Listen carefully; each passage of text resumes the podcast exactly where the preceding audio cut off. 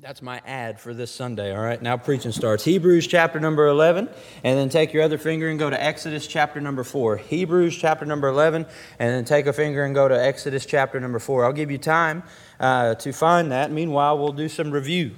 All right, we'll do some review. We've been going through our series on God's Hall of Heroes, and week one we looked at Abel, the hero of Sacrifice, good. Some of y'all can't flip pages and talk at the same time. I understand, it's hard. And then we looked at Enoch, the hero of.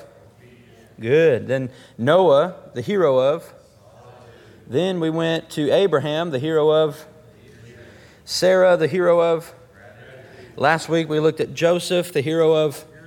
Purity, good. And then this week uh, will be in Hebrews chapter number 11, and we'll go with the hero in verse number 24. Let's stand all over the house when you find it.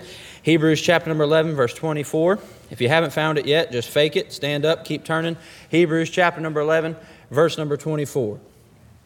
By faith, who is it? Moses, when he was come to years, refused to be called the son of Pharaoh's daughter. Now look down in verse number 29. By faith, they passed through the Red Sea as by dry land when the Egyptians, assaying to go down, were drowned.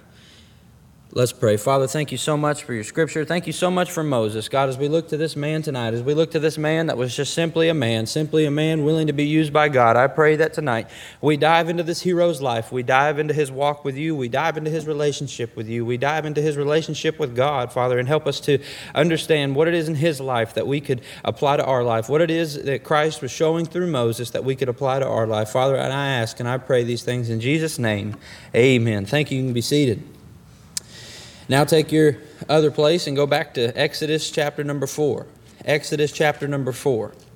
Moses is quite possibly one of the most well known men in your Bible. He wrote how, the first how many books? Five. The first five books of the Bible, which the Jewish religion calls the Pentateuch or the Torah. Good. And that's what Moses wrote. And Moses is quite possibly, even among lost people, even among people that don't believe in Jesus, that don't believe in the gospel, that don't believe that there's a God in heaven who loves them, uh, that don't want to willingly repent of their sins and put their faith and trust in Jesus, you can ask him, ask them to name somebody from the Bible, and nine times out of ten, they will know who Moses is. They will know that Moses was the one that God gave those Ten Commandments. They will know that Moses was the one that parted the Red Sea. They will know Moses was the one that was there when they were freed from Egypt. And many people can name all the great things Moses did and could name all the things that Moses was a part of and name all the, the great events that happened under Moses' leadership. But Tonight, we're going to look at maybe something in his life, an attribute in his life, as we've done with each hero before him, that was enabled him to do that, that enabled him to be the man that God would use. Uh, we know that the nation of Israel last week was brought in to Egypt through the ministry and the life of Joseph. And Joseph used the Egyptians' riches and the Egyptians' wealth to, to preserve the nation of Israel and to take care of the nation of Israel. But we know in Scripture that when it came time for them to take their food and to go back home and go back to the land that God had called them to and to go back to the land of milk and honey and, and go back to, uh, to where home was, to back where God wanted them, they instead of doing that, they stayed in Egypt maybe just a little bit too long. They got comfortable in Egypt. They got got comfortable with the comforts and the pleasantries and the, uh, the resources that Egypt had. And anytime we see God's people get complacent, anytime we see God's pe- people get comfortable, a lot of times it never turns out like they expected. Now we find them, and they found themselves slaves in Egypt. We know that the Jews had now become enslaved by the Egyptians. The, the Jews that were once welcomed there under Joseph's leadership, under Joseph, after Joseph was gone, we know the Egyptians rose up and they enslaved those Jewish people. They used them as their workforce, they used them simply as dogs. They did not pay them. They simply made sure that they could survive enough to be able to go to work, to be able to come home from work, and to be able to get up the next day and go back to work doing whatever the Egyptians had for them to do. And we know it would be Moses that God would use, that God would uh, take and preserve to lead those people out of that situation. But we know Moses' road, uh, especially from his birth on, was not a very smooth road. We know that even as he was a baby, Pharaoh was seeking to slay all the firstborn Jews because their number was getting too great. And he went to slay those firstborn baby boys. And we know that Moses' mother had to preserve him by putting him in that uh, little ark, that little basket, and putting him into those bulrushes and to floating him downstream. But we know Moses was preserved. He was uh, kept by the hand of God in that stream, and he was allowed to be brought up in Pharaoh's palace. We know that he was allowed to be brought up by uh, Pharaoh's uh, mistresses, and we know that his own mother was able to be a part of his raising and be a part of his childhood and to instill in Moses who he was and instill in Moses who his God was and instill his, in, in him the truth of the law and the truth of God and the truth of the things that he ought to be uh, focusing on and the things that he ought to be listening to. And when it came decision time in Moses' life, when he saw that, uh, that slave hand, that slave driver beating that young Jewish man, when he saw that Egyptian attacking that young Jew, Moses sided with his family, Moses sided with his lineage, Moses sided with his God. And he killed that uh, Egyptian man, he killed that Egyptian soldier, he slayed him, and we know that ended up with him being on the run as a fugitive on the backside of the desert. It was there that God met him. It was there that God called him. And that's where we're going to zoom in tonight in, in, Exodus chapter number 4 and verse number 1. We know that Moses noticed and saw that this burning bush and that God's voice was talking to him out of this bush. And in Moses chapter number 4, verse number 1, and Moses answered and said, But behold, they will not believe me, nor hearken unto my voice, for they will say, The Lord hath not appeared unto thee.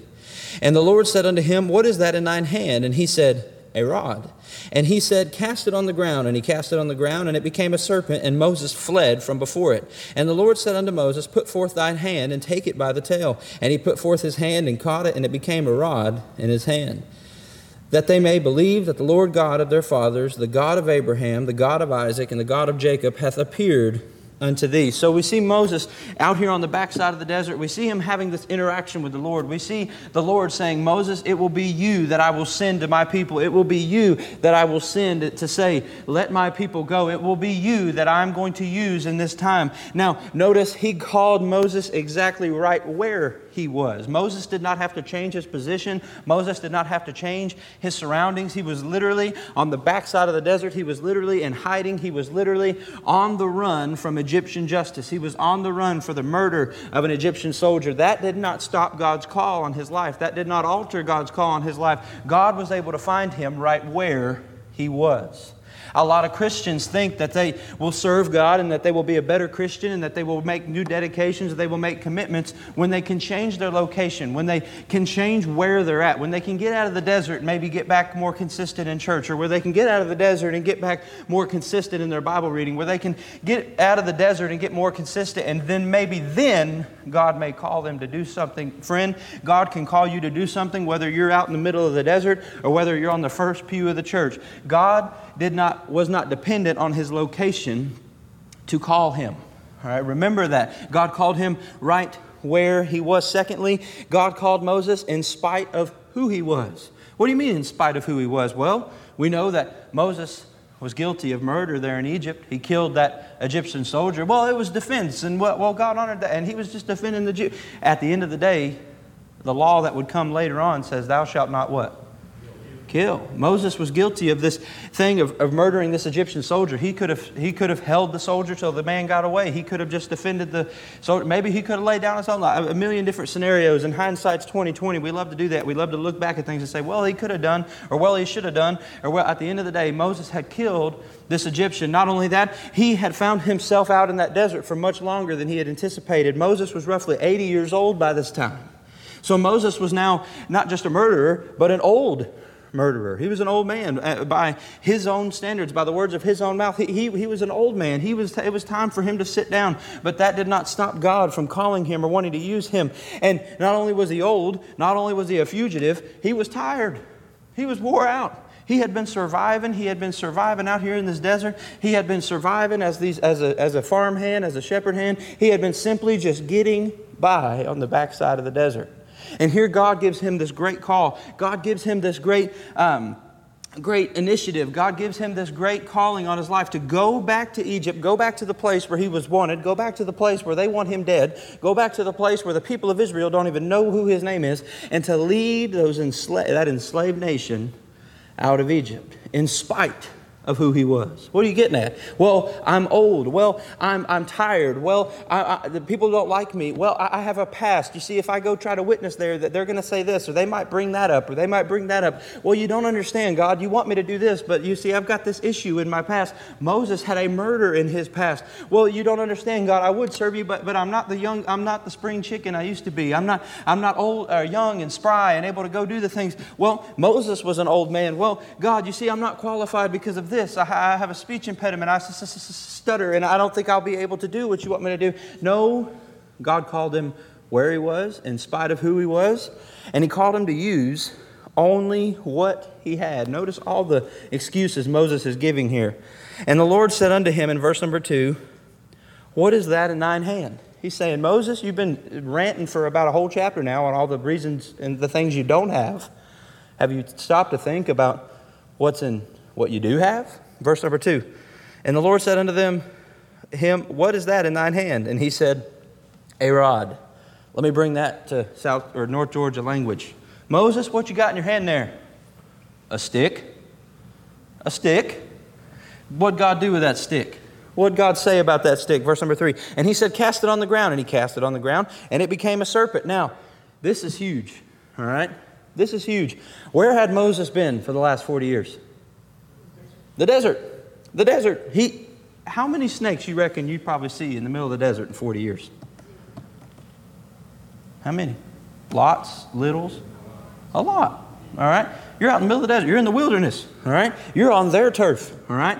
This is a place where there are lots of snakes. This is a place where at nighttime, when it cools down, all them snakes come out and they begin to do it. Yeah, some of you do it. I, I am scared to death of snakes, all right? If there was a snake on this platform, there'd be a Bryce shaped hole right there in that wall. I'd skip the door, I'd skip the door, I'd skip every other pleasantry. I wouldn't say bye, I wouldn't have it any other way. I would be gone. Moses had spent 40 years in the desert, had spent 40 years out here uh, wrangling sheep, doing this, doing that. He would have seen snakes on a daily basis. Snakes would have been something that he was accustomed to seeing. Yet when he threw this rod down, yet when he dropped this rod onto the ground and the serpent it turned into, he what?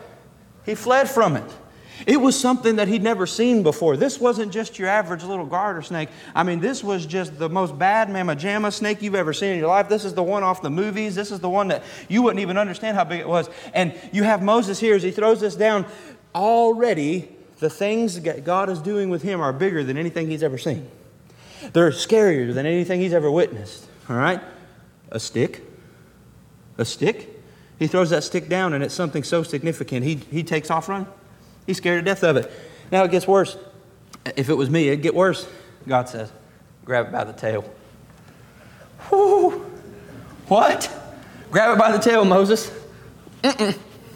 Grab it by the tail. See, a lot of us, we got things in our hands, and God will say, use them. And then we use them, and it gets so big, and God says, now do it again. Keep going. And we're like, mm-mm. That's scary. That's scary. A lot of times, what scares us the most is that we might actually succeed at something. And then we won't know what to do next. And then we'll have everybody's attention. And then if we fail, everyone will know. He said, Pick it up, Moses. Now go do it again. Pick it up, Moses. Do it again. It would be at this point that Moses' ministry began. It would be at this point that the little light bulb in his head turned on, and Moses would have the ride of a lifetime.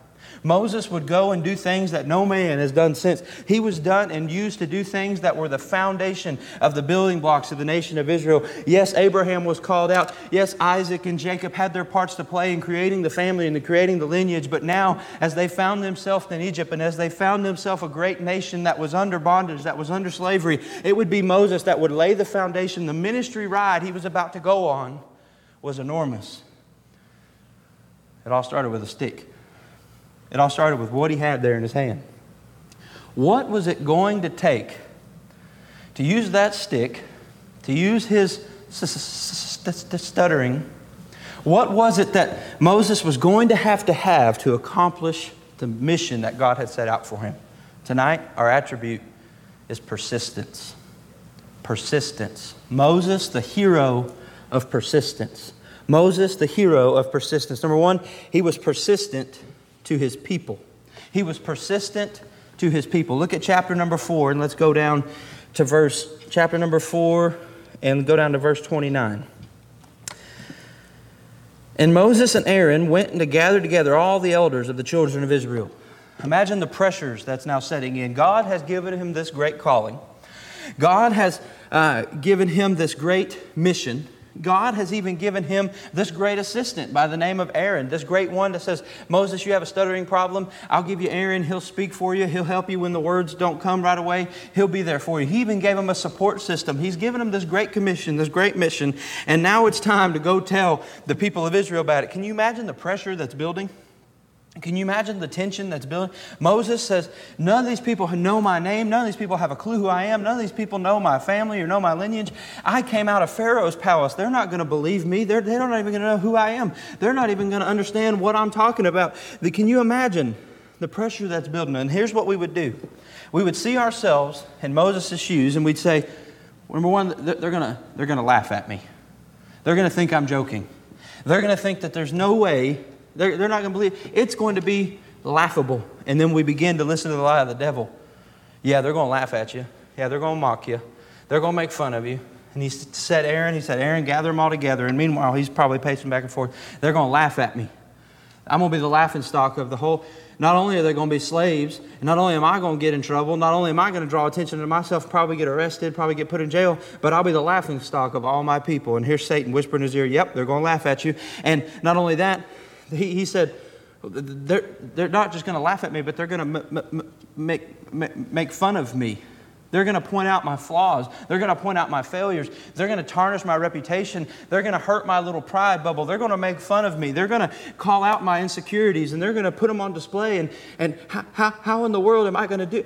Aaron, are they, are they gathered together? Yes, Moses. I've got them all out there. They're ready to hear what you have to say, but, but, but, they're, but they're going to make fun of me. They're going to laugh at me. And worst of all, that they're not going to believe in me. How, how am I going to believe in myself if they don't believe in me? Watch what happens in verse number 30. And Aaron spake all the words which the Lord had spoken unto Moses, and did the signs in the sight of the people. Look at verse 31. And the people believed. Wait a minute, what? What does it say again in verse 31? And the people believed. What happened here? Verse 29, they gather them together. Verse 30, and who? Aaron spake all the things. You know what just happened there? Moses let that pressure and that fear, they're going to laugh, they're going to mock, they're going to make fun, they're not going to believe me. His homeboy, his friend, Aaron, he says, You go out there. Aaron says, All right. This is what God said. And then in verse 31, and the people believed. Can you imagine Moses at that point? Wait a minute, what?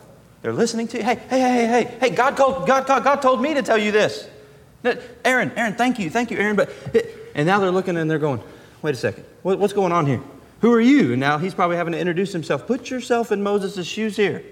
He would learn on day one that persistence was going to take place, that persistence was going to have to happen, that he was not going to be willing to quit at the first sign of trouble, that he learned the hard way here as Aaron spake, and Aaron did the signs and wonders that he did not want to be left out of God's plan again. He did not want to be left out of God's mission again, that God's will and God's mission and God's call was going to be accomplished, whether he was shivering behind the curtain, hiding behind the trees, or whether he was front and center and being used in God's will. And Moses understood that it was only going to be his persistence and and his willingness not to give up and his willingness not to quit, no matter what, that it was going to enable him to not get left out of God's mission.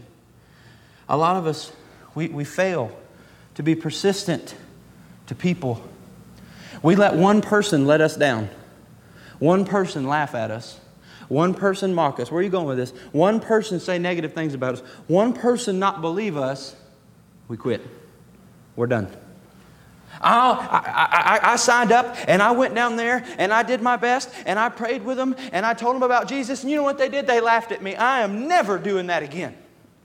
I, you won't catch me signing up on that sign up sheet. You won't catch me getting on that bus. They laughed at me. They made fun of me. They said, You won't do, I mean, them little kids that we pick up, you won't do nothing to me. I'm going to do, I'm never serving again. Because we're not persistent to people. These people, would let Moses down time after time after time after time. He'd make a mad. They'd make a mad. He don't know any of this yet. He don't know that while he's up there on the mountain getting the law, he's going to come down and they're going to be worshiping a cow statue. He don't know that. This is far in Moses' future. But he realized right here in this moment, these people are going to let me down. These people are just like me. We're going to fail. We're going to mess up. I'm going to fail them. They're going to fail me. And the only thing that's going to keep us in this thing is just persistence. It's willing to know that God has a plan. Number two, he was persistent to the plan. He was persistent to the plan. What God tell Moses to do? Go to Pharaoh, tell him to let the people go. Now, God, you don't understand. They're, they're his slaves. That means he, he, he enjoys having that. He, you don't just go ask Pharaoh, yes, Moses, go to Pharaoh, tell him to let people go. Go to Pharaoh, tell him to let the people go. And not only that, Moses, I'm going to let you know, you're going to go ask him, and he's going to say no. You're going to, now, wait a second, God. You, you're telling me to go do something that's not going to work? Yes, Moses, that's what I'm going to tell you to do. You know what it takes to go do that? Persistence. Being willing to understand that this plan is not your plan. This plan is not my plan. This plan was not thought out and graphed and telegraphed uh, with our wisdom and our way. This plan has a purpose and this plan has a way, and it's His way and His making and His design. And God has a plan. You just have to be able to stay persistent to it. He goes in and he says, Moses, or Pharaoh, let my people go. What Pharaoh say? Well, no. Then we see the plagues come on. Can you imagine how hard it would have been to be persistent when those frogs everywhere? When there's frogs coming out of every hole and every crevice and every creek and every den? Can you imagine how hard it would have been to be persistent when all the water got turned into blood? Can you imagine all the people that said, Moses, we had it bad before, but now we have it really bad. Now they're beating us even harder. Now they're telling us to work even harder. Now they're not letting us take a lunch break. Now they're not letting us take and get water during the day. Moses, this has gotten so much harder. And he didn't have the answers. And as a matter of fact, God was telling him, hey, it's not going to do anything but get harder. Hey, he's going to say no again tomorrow, Moses. Hey, he's going to say no again the next day, Moses. And he's got all this pressure on him. And all he's literally in one of y'all's Instapots or one of y'all's pressure cookers. And he's out there on the, and he's just literally feeling all this pressure, and he's just got to stay persistent. You know what I got to do in the morning? I got to get up, and I'm going to go ask Pharaoh again. Then the locusts come and the lice come and the darkness comes. And now it's like, thanks, Moses. Great. Now the whole the sun's been darkened and now we can't see anything, Moses. Now, can you imagine all the complaining? We got AC in here. We got lights in here. There's churches all over the place that have facilities, and we're blessed and we're spoiled rotten, and we'll still complain about something. Moses' people, these people of Israel, were literally right there in the middle of Egypt during all these plagues, during the lice, during the locust. They had to tuck their baby boy in that night, praying and having the faith that that blood on the doorpost was going to see him through. And they're looking at Moses going, Come on. Come on, Moses. Imagine how tempting it would be for Moses to say, You know what? I don't understand either. I quit. I'm done.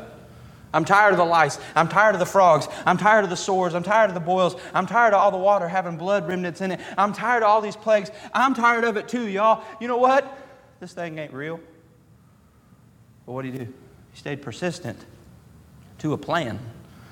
Then all of a sudden, after that plague of the death of the firstborn, Pharaoh says, All right, that's good. That's it.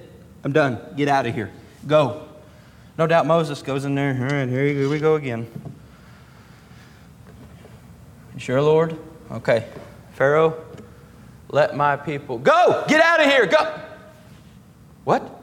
Go. Get out of here. Take your people and leave. I'm tired of all the torments. I'm tired of all the pain. I've just lost my baby boy, Moses. Get your people and get out.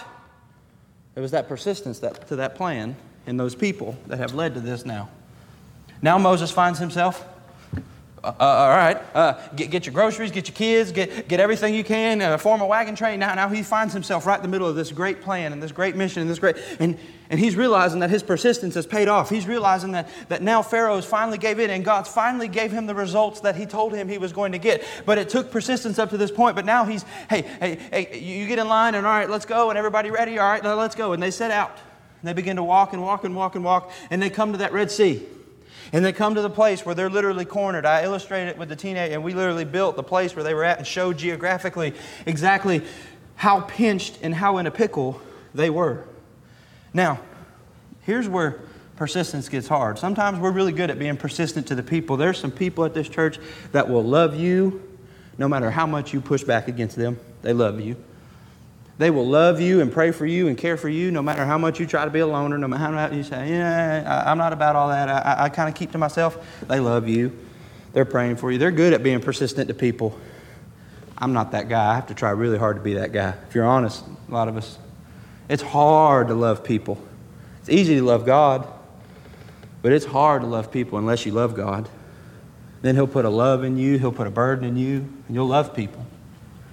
It's easy to be persistent to people it's easy to be persistent to the plan when you've got it there spelled out in front of you. God says, Moses, go do this. Yes, sir. Go do this. He was laying it out. Go do this. But now he's standing at the banks of the Red Sea. Now he's got all these people that he's just led to this point. He's just convinced, y'all, I know it's not going to make no sense. I know we're on foot and they got chariots, but let's just go. Let's start running. Let's go. Form the wagon train, form the people. Let's go, let's go, let's go, let's go. We got to get out of here. I know you don't have much food packed, Mama. I know your kids are still hungry. I know y'all haven't slept in a long time. I know y'all been dealing with all these places, but we just got to be persistent. God has a plan. And here, here he finds himself, right here on the banks of the Red Sea. And now he can't really bank on a plan now because God didn't tell him what would happen when he got to the water. Flip over to chapter number 14.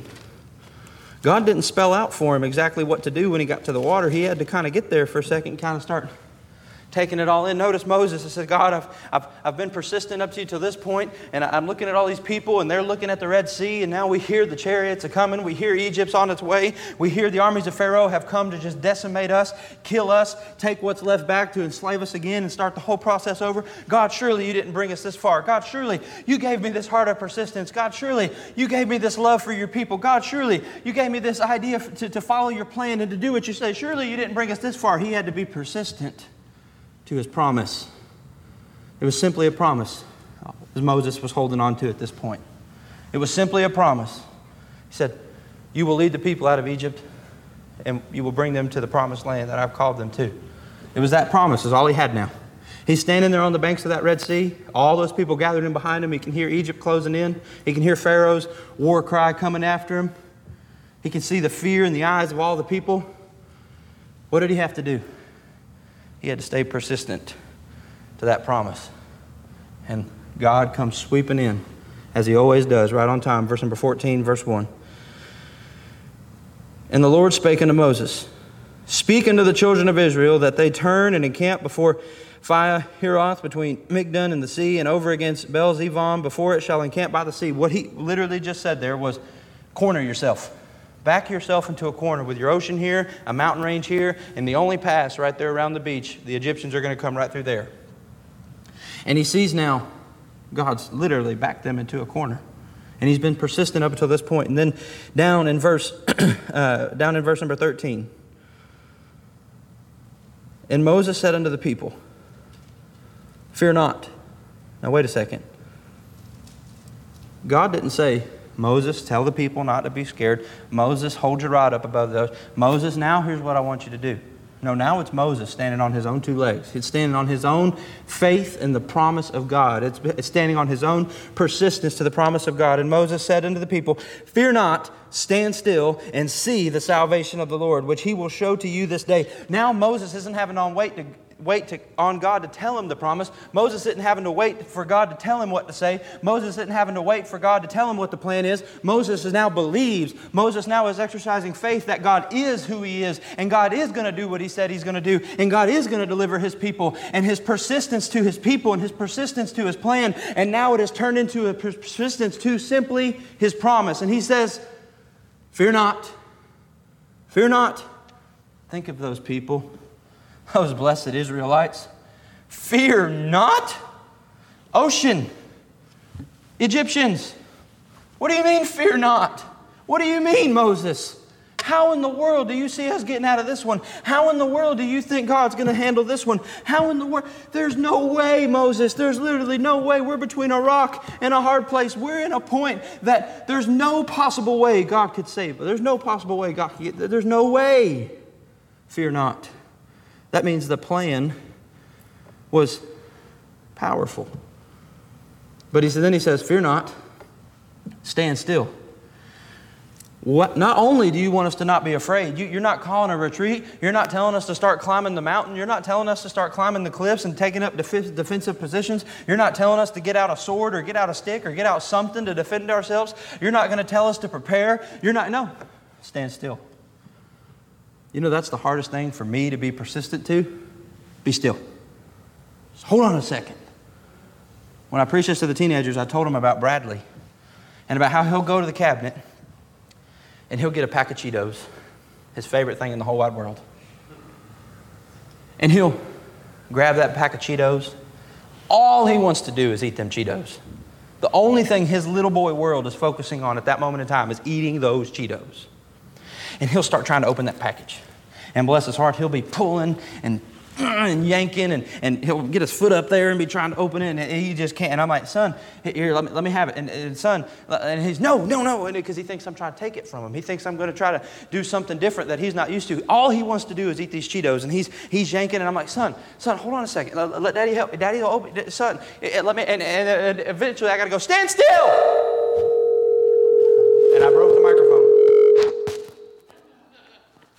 Because the pulpit mic's still on. Yeah, if you'll turn the pulpit mic off, we'll be good. And I'll say, Stand still. Everybody's awake now. We can have church. and in that moment, he'll stand there and he'll just be, Oh, you're trying to help me. And he'll hand that little pack of Cheetos up, and I'll take them and I'll open them, and I'll hand them right back down to him.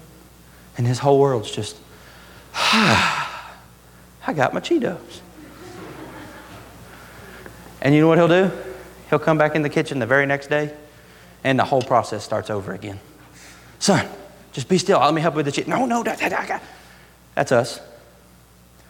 We get so tied up. We get so caught up in the enemy. We get so caught up in the Red Sea. We get so caught up in the circumstances. We get so caught up in all we're trying to do is eat these Cheetos. All we're trying to do is make this, th- all we're trying to do is go to work. All we're trying to do is make, make a living. All we're trying to do is serve. All we're trying to do is just, and stand still.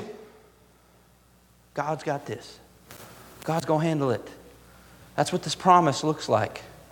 This promise looks like God's going to do it.